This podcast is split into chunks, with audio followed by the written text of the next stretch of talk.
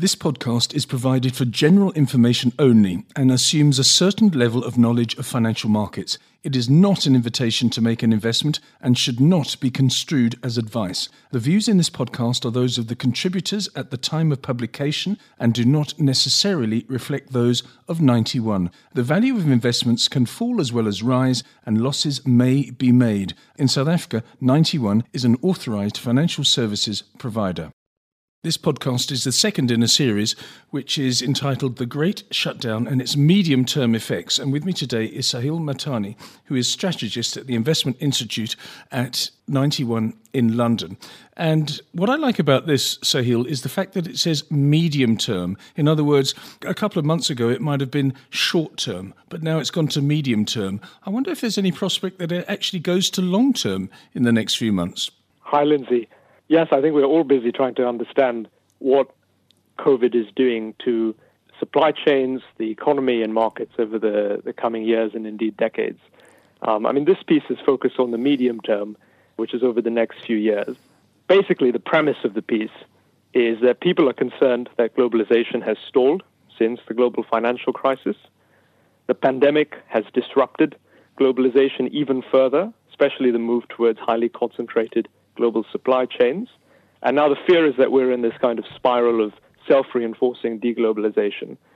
I think clearly there is going to be some deglobalization of supply chains. You know, we know things like 97% of antibiotics in the US depend on Chinese pharmaceutical firms. I mean, clearly some things are politically very unsustainable.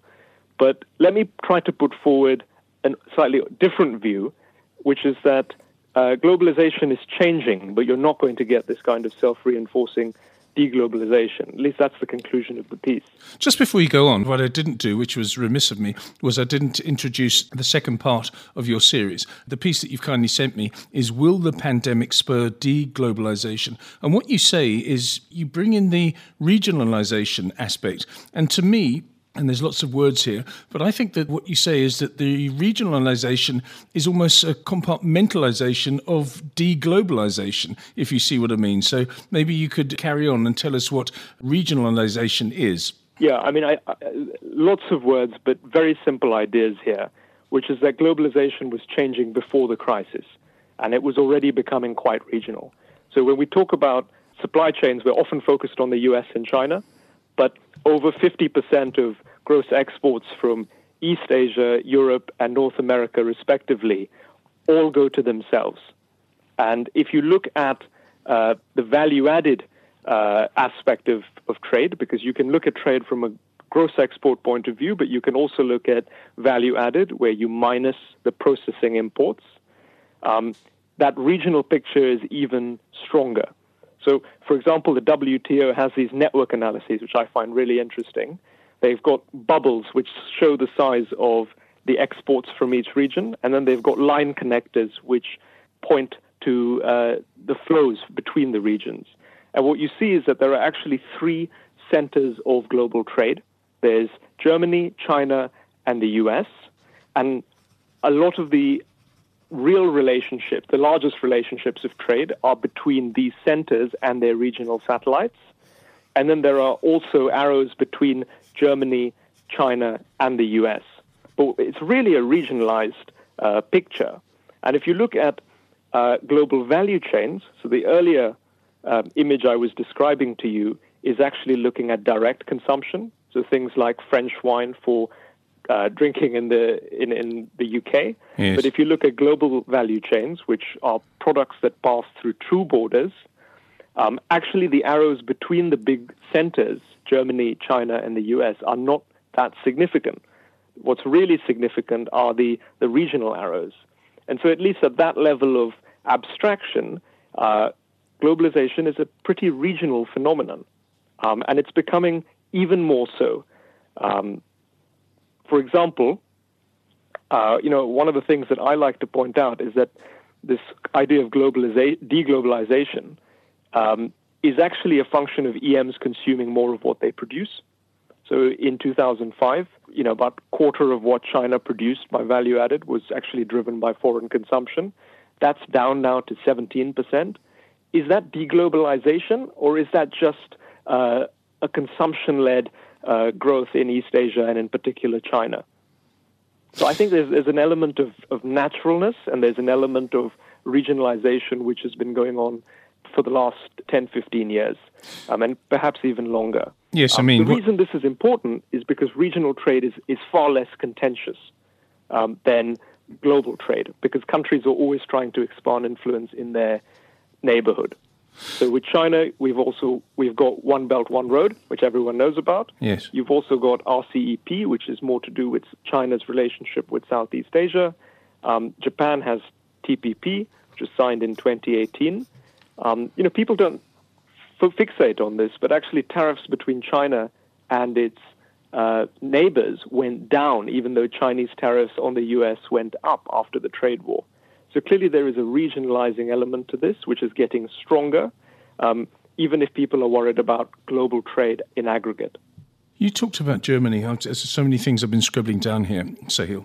You talked about Germany, China, and the US. You didn't mention Japan once. Why is that? Is that just because it's part of a region, or is it because it's become insignificant after those top three that you just mentioned? Well, in the in the trade maps that we look at, Japan is is a big trading uh, partner, but it is mainly uh, feeding into Chinese consumption and Chinese production patterns, which I think is interesting. I mean, famously, when you look at the iPhone value added, for example, most of the value generated by Chinese exports of the iPhone to the US are actually imported from other countries, and Japan is at the top part of that value chain. So that's the sort of illustration of how Japan maybe feeds into uh, global trade you say the following Our base case is a continuation of that regionalization trend. A self reinforcing process of deglobalization is still possible, you say, but we consider this a risk case. Meanwhile, COVID 19 also poses an upside risk to globalization given the extraordinary positive impulse to digital services trade. I mean, these, these are extraordinary times, Sahil. I mean, these are really big issues you're bringing up here. Yeah, it's uh, the the services uplift. I think is something people don't focus on as much as they should. Um, I mean, services is a smaller part of global trade flows than um, the goods that you and I buy for our consumption, but services has been growing um, at uh, about four percent uh, rate between 2008 and 2018, relative to goods, which has been growing at about just slightly above two percent. Um, I mean, clearly, physically delivered services have taken a hit. Uh, tourism is, is down. We're not traveling anywhere anytime soon. Um, but new types of services have seen a massive positive shock. Uh, telehealth is, is becoming normalized, I think, in this crisis. Um, I saw some stats looking at uh, Microsoft Teams use in Italy, which is up 800% over the period of the, the pandemic. And so clearly, some types of international trade are becoming um, more normalized as a result of the crisis rather than less. So, so that, that is an upside risk, which I think is not, not factored in as much. Um, I think when you look at this as an investor, the natural uh, process is to think about what deglobalization means for inflation. And people are talking about this self-reinforcing deglobalization, which uh, you and I just talked about. Yes. And if that were to happen, that would clearly push inflation up. In the context of the regionalization we just discussed, and the sort of shorter-term disinflationary impulse from COVID-19 as unemployment rises and uh, consumption declines, I think our base case is that we're not expecting a big upsurge in inflation over the medium term. On a more granular level, uh, Mark Carney, the um, uh, former Bank of England governor, delivered a speech in 2017, and he outlined a framework. And he said, How does globalization affect inflation? There are three components. So the first is domestic resource utilization. This is uh, factories running at, at higher capacity because of global demand. Um, so obviously, because of COVID, that number goes down. So that's a disinflationary impulse. On the other hand, you've got higher prices due to more fragmented supply chains, so that's a slightly inflationary impulse. And then you've got changes in the labor market. In the 90s, that meant offshoring production, which pushed inflation down. Clearly, you're going to see some reshoring, so that will push inflation up. Uh, but you're also getting this services uplift, which because it involves the globalization of labor, it pushes inflation down. So what that tells me is that it's not a slam dunk that you're going to get inflation because there's so many vectors pushing in different directions. And actually, it seems like you're going to get pretty similar inflation impulse to what we had pre crisis. So, what you're saying is that uh, what we've seen over the last uh, 10, 11 years, in other words, a mass injection of liquidity uh, from central banks, whether it be the ECB, whether it be the US Federal Reserve, the Bank of England, or the Bank of Japan. Uh, the fact is, it hasn't created inflation over the, over the last decade or so, perhaps even more. And this level two of liquidity injection is also not going to spur inflation because of the lack of demand, because we're not behaving as we used to behave. Yeah, I, I think in the short term, the disinflationary impulse from uh, weakening demand uh, will tend to keep a check on the amount of liquidity that the system can accommodate. But what you're highlighting there is that inflation uh, is something that's determined by many factors. I mean, I was just outlining how glo- deglobalization affects inflation, but inflation is determined by many things. It's determined by the amount of money in the system, it's determined by the inflation expectations that people have, it's determined by local policy and uh, you know, d- domestic laws. Um, so it's a really complicated subject, but I try to sort of isolate the element that globalization contributes to it. And I think the picture we paint is a little bit more sanguine than some of the fears that people have. I mean, the way I like to think about it uh, is following Dani Rodrik, who is an economics professor, uh, who who sort of characterizes the globalization we had in the 90s and 2000s as hyperglobalization. This is where international integration came at the expense of domestic integration. You had a lot of inequality, um, sort of wage inequality, spatial inequality. Um, and now you're moving to something much more durable. You're moving to a kind of, uh, actually quite similar to the Bretton Woods uh, uh, period of globalization we saw after the Second World War, where you have plenty of cooperation, actually. You've got tax cooperation, you've got trade cooperation among many countries, you've got uh, climate change cooperation, uh, regional FTAs have actually gone up, of regional free trade agreements, that is. Um, so there's plenty of cooperation. It's not a return to the 30s, which is the analogy that a lot of analysts seem to uh, return to. Uh, you know, I don't think that is particularly justified in light of the evidence. Um, what you're getting is is just a slight reversal of what was the norm in the 90s and 2000s, and particularly entrenching, I think, this regionalization trend um, that that we we've seen over the last decade. I want to go back just to conclude this discussion.